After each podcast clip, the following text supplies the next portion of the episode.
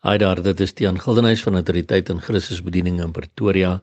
Dit is Sondag 30 Januarie 2022 en die teksverse wat hier op my hart geplaas het om met jou te deel vandag kom uit Jesaja 6 van vers 1 tot 8 wat lees: In die sterfjaar van koning Osia het ek die Here sien sit op 'n hoë en verhewe troon terwyl sy some die tempel gevul het.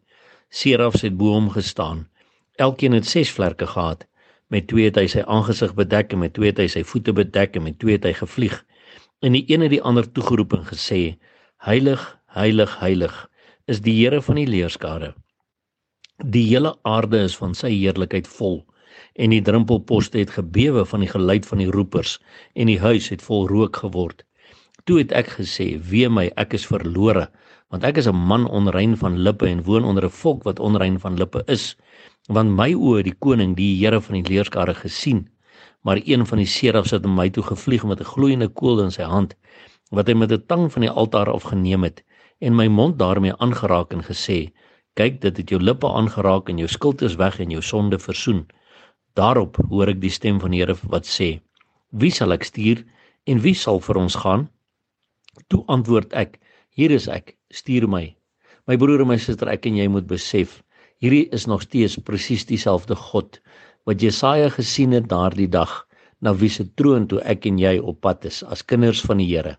En elkeen van ons gaan daar staan, glo ek ook in verwondering en of ons op ons aangesig gaan neerval of ons gaan staan en haleluja liedere sing, ek weet nie, ons gaan sien as ons daar kom, maar ons moet besef dis nog steeds dieselfde God wat my en jou by die hand vat en met my en jou ook 'n pad stap en wat met elkeen van ons 'n plan het Maar ons moet verstaan hy's nog steeds dieselfde heilige God. Want daar is so baie mense daar buite wat maak asof God hulle maatjie is. Ja, hy's ons Vader. Ja, hy's ons liefdevolle Vader. Hy is lief vir ons, maar hy's nog steeds nie ons maatjie nie. Hy is God. Heilig, heilig, heilig is die Here van die leerskare. Die hele aarde is van sy heerlikheid vol, sê die Bybel vir ons.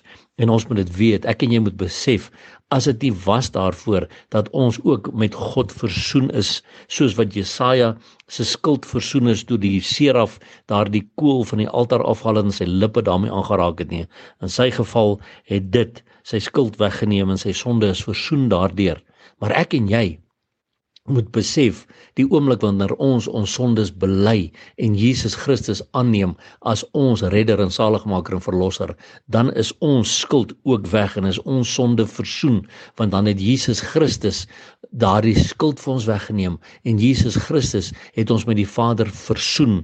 En dit is die wete wat ek en jy kan hê. En daardie dankbaarheid moet ook dan nou in ons harte oorgaan in aksie dat ons die stem van die Here vandag nog hoor sê wie sal ek stuur en wie sal vir ons gaan? En dat ek en jy ook sal sê hier is ek Here stuur my stuur my om wat te gaan doen om disippels te gaan maak van alle nasies want dit is dieselfde God. Dieselfde God wil hê ons moet met mense praat om hulle na hom toe te lei, om hulle weg te trek van die afgoderry van die wêreld, om hulle te keer om nie soos die wêreld te wees nie, maar al hoe meer soos hy te wees en hy's 'n heilige God. My broer en my suster, ons is op pad na 'n heilige God se troon toe. Ons moet klaarmaak met enige onheiligheid, enige vlees in ons lewens, enigiets wat nog vleeslik is. Ons moet afsny daarmee dit agter ons plaas dit voor die Here se voete neersit ons sondes bely om vra om ons sy krag te gee om ons te vervul met sy Heilige Gees en dan in sy oorwinning te gaan lewe sodat ons vir die wêreld 'n voorbeeld kan wees in hierdie eindtye waarin ek en jy leef want die koms van ons Here Jesus Christus is baie naby. Die mense het nodig om te sien die heerlikheid van die Here. Die hele aarde is van sy heerlikheid vol. Waar gaan hulle dit sien? In my en jou wat opstaan en soos heilige kinders van die Here lewe want ons is op pad na heilige God se troon toe. En ons is so opgewonde oor sy koms wat so naby is. En daarom hou ons aan uitroep Maranatha kom Here Jesus. En onthou Jesus Christus is baie lief vir jou. Seën vir jou